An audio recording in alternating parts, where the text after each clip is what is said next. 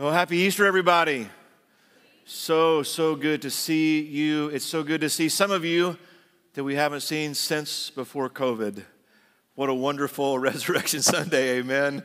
We're all here together. And folks who are joining us online, we're so glad that you're with us as well. Thank you. Thank you for worshiping in your homes today, for being here. And those of you who are uh, here in person. A couple things as we get started this morning. Um, First of all, we have several guests in the room, and so we have lots of folks visiting family. So we're glad you've come our way. My name is Greg, and I'm one of the ministers here on staff. Um, if it looks like I'm moving a little strangely today or am a little bit robotic, it's because I'm having actually quite a bit of back pain today. Uh, the last uh, 36 hours have not been a lot of fun. Did, overdid it a little bit, moving some stuff around uh, during a funeral on Thursday. So we'll go to make a, make a deal together. We'll make a pact right now. If I just kind of fall over, uh, all of my notes are right here, okay? So whoever's close, just come on up and you never miss a beat, all right? I'll just kind of roll off the stage and we'll, uh, we'll keep on going. Uh, we have some ways to remember this very special Easter that God has given us in 2021 when so many uh, incredible things are happening as far as re engaging face to face and person to person. We have a photo booth set up down the hall. If you'd like to remember uh, a token of memory today, going all the way just straight out these back doors and down the hall. Jenny Livingston set up down there after our assembly time. We appreciate the Varvels helping us pull that uh, backdrop together, and Melena Brandon for doing a lot of coordinating as, uh, as well. Kathy Anderson for draping our cross uh, in resurrection white. And so, uh, thank you, all of you, servant hearts, for helping uh, Bob Dillman help with the video. And so, a lot of folks that pitched in to make for a very special Easter Sunday. I want to also let you know that uh, there's a discussion guide on our church app. And so, if you'd like to use that in your small groups or in your personal study time this week, and if you're not familiar with our church app, just text 77 977 uh, to uh, uh, text AM Church app to that number. And uh, you can also find it, of course, on um, the uh, App Store. So I'm grateful that you're here. We're beginning a four week series today entitled If Then, and let me tell you what that's all about. Few weeks ago, I was in a conversation with uh, Tyler Josephson. Some of you know Tyler and Jana. Um, they uh, are young scholars who are spending unbelievable amount of time in the Word of God right now. Tyler is working on his master's degree at Dallas Theological Seminary. Deep love for the Word of God and really putting me in a place where a lot of wheels in my own mind are spinning. But as we were talking, I had a realization. It's something that I'd never really paid a lot of attention to in the past and that is how many if then statements there are in Scripture. It's not just dozens, it's like hundreds. And some of these are actually pretty familiar. There's one in particular that's gotten a lot of attention in the past few years um, from Second Chronicles 7, verse 14. If my people who are called by my name will humble themselves and pray and seek my face and turn from their wicked ways, then I will appear from heaven and I will forgive their sin and I will heal their land. But this is one of just many in the Old Testament. As a matter of fact, we can go all the way back to the Genesis account. If you look in the Tower of Babel narrative, for example, as men were trying to build this ziggurat up to the heavens so that it would create a pathway for the gods to come down and interact with men. God is watching this. And he basically says, if as one people speaking the same language, they have begun to do this, then nothing they plan to do is impossible for them, basically meaning they're going to be able to get themselves into all kinds of messes. Okay? That's what God basically is saying there. So, one more if then statement. But there are many others. Mount Sinai narrative as God is speaking to Moses and telling him, I want you to share this message with the children of Israel. You yourselves have seen what I did to Egypt and how I carried you on eagle's wings and brought you my, uh, to myself. Now, if you obey me fully and keep my covenant, then out of all the nations you will be my treasured possession. And then, of course, this is one that most of us probably have on our refrigerators. But if, when the priest examines the sore, it does not seem to be more than skin deep and there's no black hair in it, then the priest is to isolate the affected person for seven days. Ooh, that's in the Bible? Yeah, yeah, it is. And I want to let you know right now that if that had been a requirement of modern day priestly duties, I would have chosen another career path, okay? I just want you to know that. There are more enjoyable if then statements in Scripture, such as those that reveal the nature of covenant, Deuteronomy chapter 7 and verse 12. If you pay attention to these laws and are careful to follow them, then the Lord your God will keep his covenant of love with you as he swore to your ancestors. The heart of covenant is not just in the Old Testament, it's also present in the New Testament. Romans chapter 8 and verse 10, as we see the power of the Spirit to bring us into covenant relationship. But if Christ is in you, then, even though your body is subject to death because of sin, the Spirit gives life because of righteousness. Now, we have a grammar challenge with if then. Our OCD grammar people, this kind of drives them crazy because apparently you're not supposed to have both words in the same sentence. So sometimes the word if or the word then is omitted, or sometimes both are omitted for the sake of grammatical clarity, but one or both can be inferred since the outcome is linked to the in uh, in the verse, the, the, the if in the verse. So, for instance, consider the tactics that Satan has used from the very beginning of time. We go all the way back to Genesis chapter 3. And we notice in verses 4 and 5, you will not certainly die, the serpent says to Eve. For God knows that when, that's just another way of saying if, you eat from the tree of knowledge of good and evil, your eyes will be opened and inferred, but certainly there, then you will be like God knowing good and evil.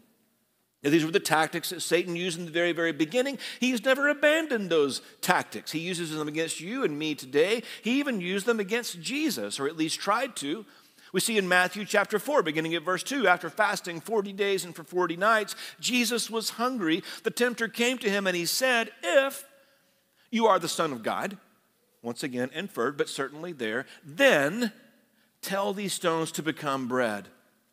We see this if then statement in relationship to the fruit of discipleship. To the Jews who had believed him, Jesus said, If you hold to my teaching, then you are really my disciples. A new command I give you, John chapter 13, verse 34 love one another. As I have loved you, so must you love one another. And by this, then, everyone will know that you are my disciples if you love one another. And so here's the reality there are hundreds of if then correlations in Scripture.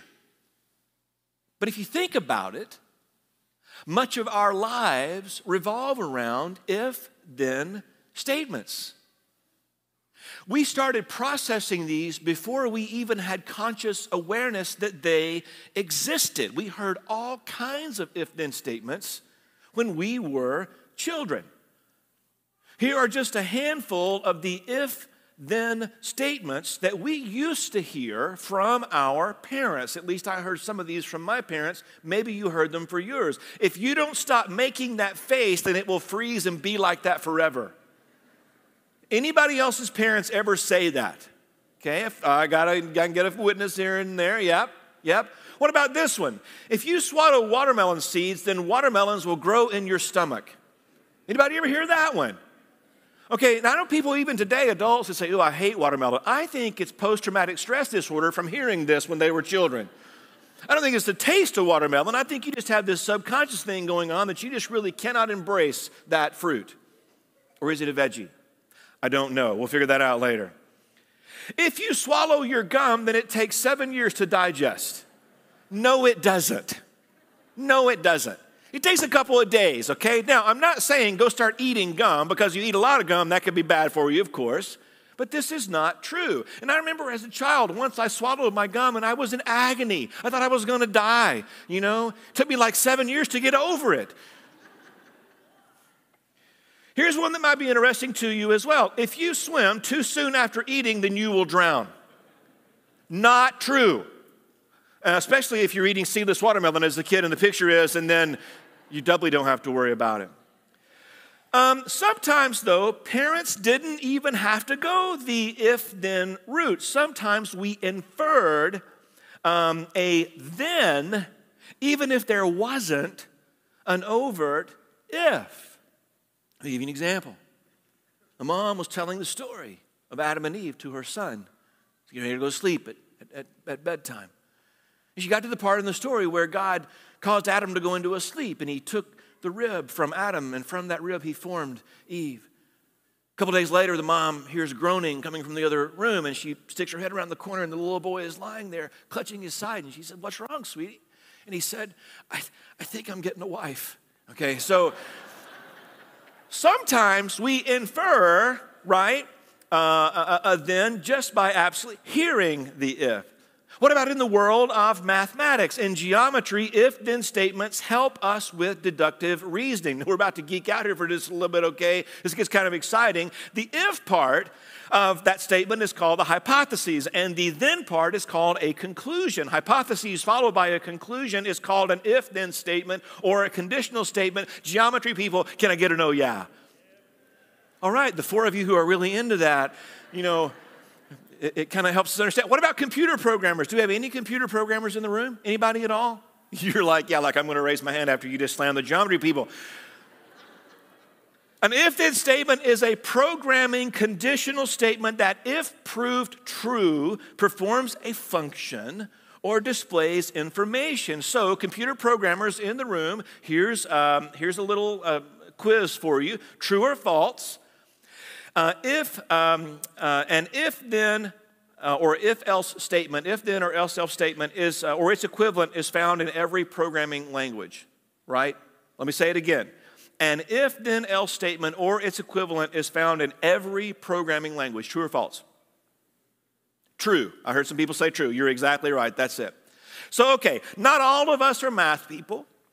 Uh, not all of us are computer programming people, but there is one universal truth that we all know when it comes to if then statements. It's a universal truth. We all know it to be true.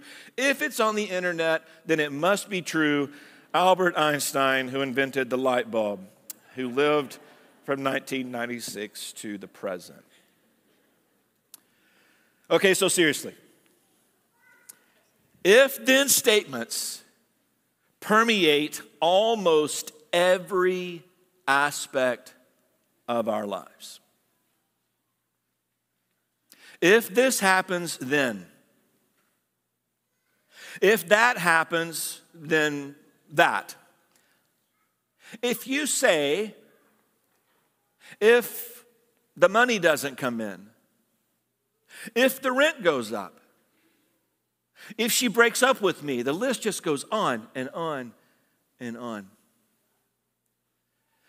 But there is one overarching if then phenomenon that helps put every if then situation we face into its proper perspective. Are you ready for it? Here it is. If Jesus Christ rose from the dead, then that changes everything. I love this quote by Tim Keller, who writes If Jesus rose from the dead, then you have to accept all that he said. If he didn't rise from the dead, then why worry about what he said? The issue on which everything hangs is not whether or not you like his teaching, but whether or not he rose from the dead. The impact of the most powerful if then statement ever made is explained in many places in the Bible. But the one we're going to look at this morning is from Romans chapter 6. And we're going to spend some time looking at verses 1 through 14. And I just want to encourage you this morning write these words deep on your heart. If you're new to Christianity, I want to encourage you to please especially just, just hang in there with us and pay really close attention to what God's holy word reveals and consider that if this is true, then what might be a next step for you? Romans 6, beginning of verse 1. What shall we say then? Shall we go on sinning that grace may increase? By no means. We are those who have died to sin. How can we live it any longer? Interesting question Paul poses here. So, shall we go on sinning? It's important to understand Paul isn't talking about behavior. Rather, he's asking a question. It's the same kind of question that a, a loving father might ask a son who has left home and is wasting his life. It's a question that might sound like this Are you, are you just going to stay in that mess? Are you going to take up permanent residence in distant country?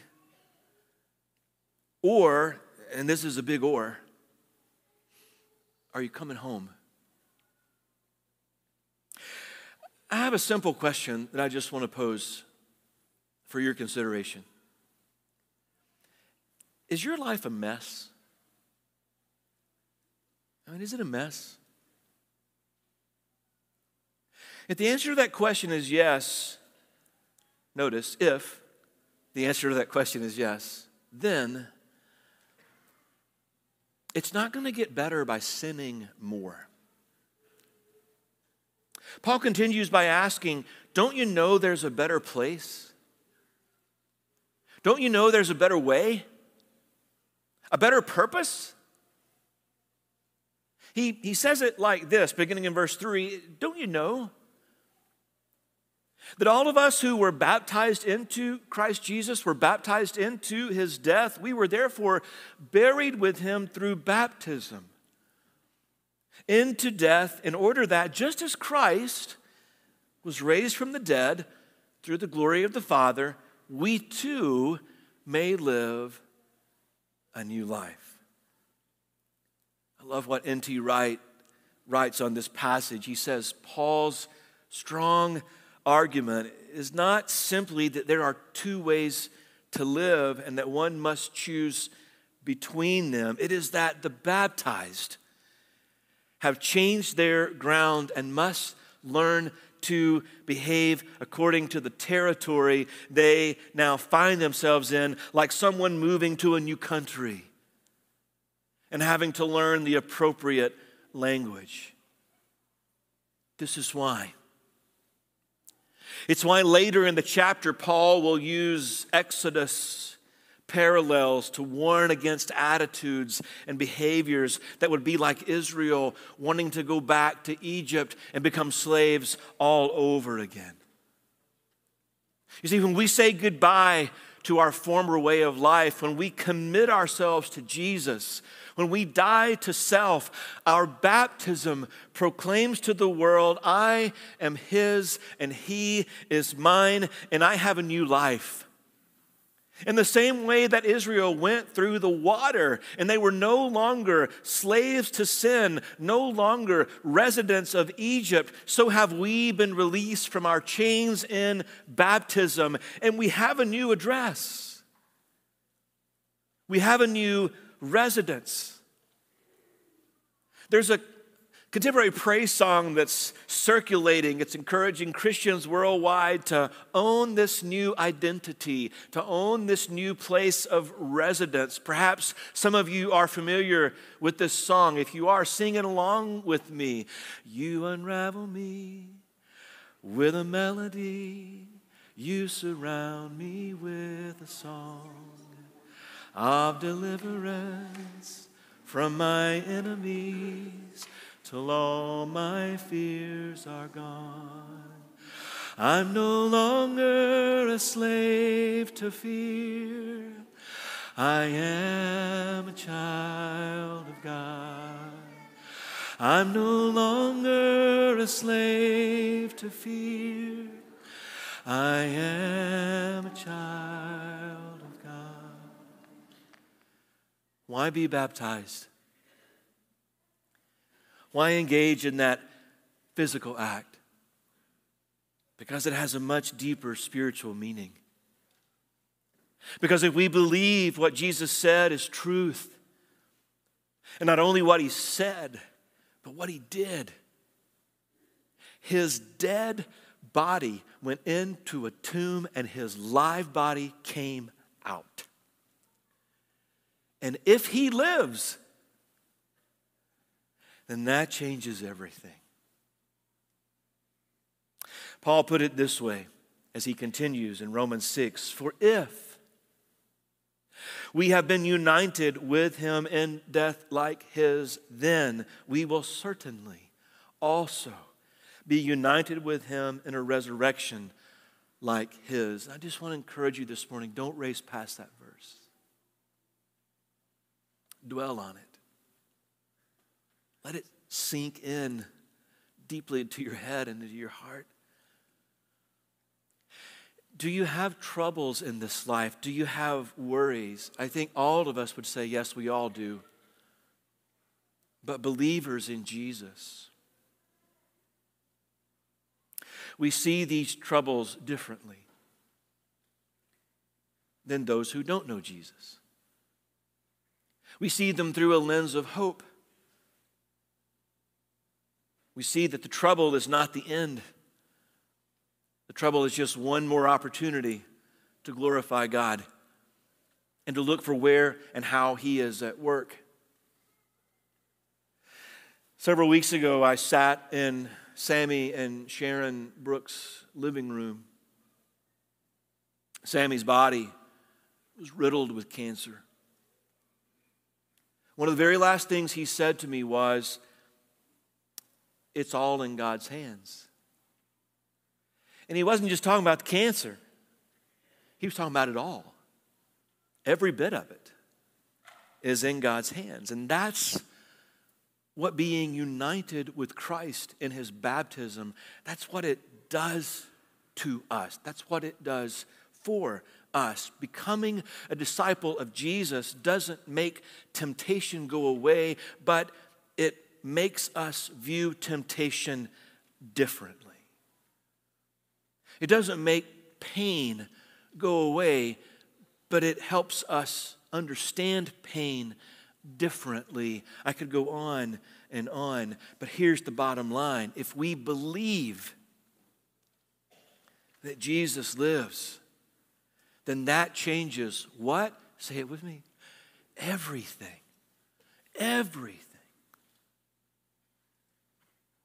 Paul doesn't stop here. He, he keeps going and and telling his audience and telling us, this is what I so want you to understand, for we know that our old self was crucified with him, so that the body ruled by sin might be done away with, that we would no longer even be slaves to sin, because anyone who has died has been set free from sin.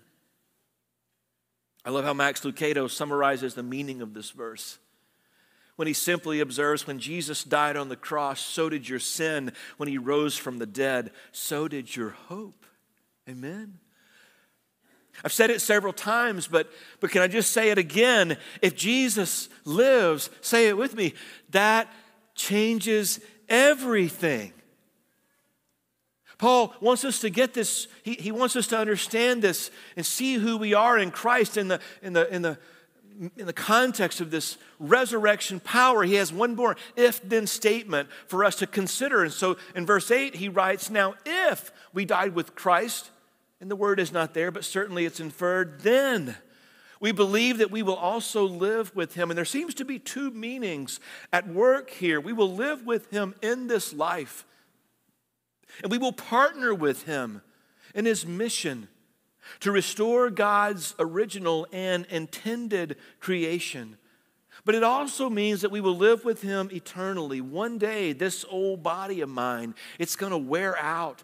It's going to give up. It's going to be returned to the earth. But that is not the end. It's only a transition. Because we're going to live with him. We're going to live with him forever. Here's how it works Paul continues. For we know that since Christ was raised from the dead, he can't die again. Death no longer has mastery over him. The death that he died, he died to sin once for all, but the life he lives, he lives to God in the same way. Count yourselves dead to sin, but alive to God in Christ Jesus. And if you believe it, if you embrace this truth with all your heart, then, if you believe it, then don't let sin reign in your mortal body so that you obey its evil desires. Don't offer any part of yourself to sin as an instrument of wickedness, but rather offer yourselves to God as those who have been brought from death to life. And offer every part of yourself to Him as an instrument of righteousness. For sin shall no longer be your master, because you are not under the law, but you are under grace. I shared a quote with you earlier. I think it's important to repeat it here again because it just so gets to the heart of the matter from Timothy Keller. If Jesus rose from the dead, then you have to accept all that he said. If he didn't rise from the dead, then why worry about any of what he said? The issue on which everything hangs is not whether or not you like his teaching, but whether or not he rose from the dead. And I proclaim from this pulpit this morning that I believe Jesus Christ rose from the dead. And I invite you to, to believe that as well in your head and in your heart. And hopefully, prayerfully come back and join us for the rest of this series. Next week, we're going to be talking from John chapter 8. If Jesus sets us free, then what? So please invite your friends as we learn more about the good news that's ours to claim in Jesus. I want to leave you today with a question Do you believe that Jesus Christ rose from the grave? If you say yes, then that changes everything. If you have not been baptized, but you say, Yes, I believe that he rose from the grave, then would you join him in that resurrection power by being baptized? The water is ready. All we have to do is roll the stone away back here behind me, okay? There's a baptism right under this cover that's right back here. I'm going to go straight to the Welcome Center. A couple of our elders will be back there with us as well, and we would love to talk with you and pray with you. And if you're willing to be, uh, to be baptized, to set that up and, and immerse you into Jesus, if you would like to start a Bible study, there are people in our church who would love to come alongside and engage in the Word with you. If you have a prayer request, whatever it is, uh, we'll just meet you right back in the Welcome Center. Let's stand together, church. Let's sing.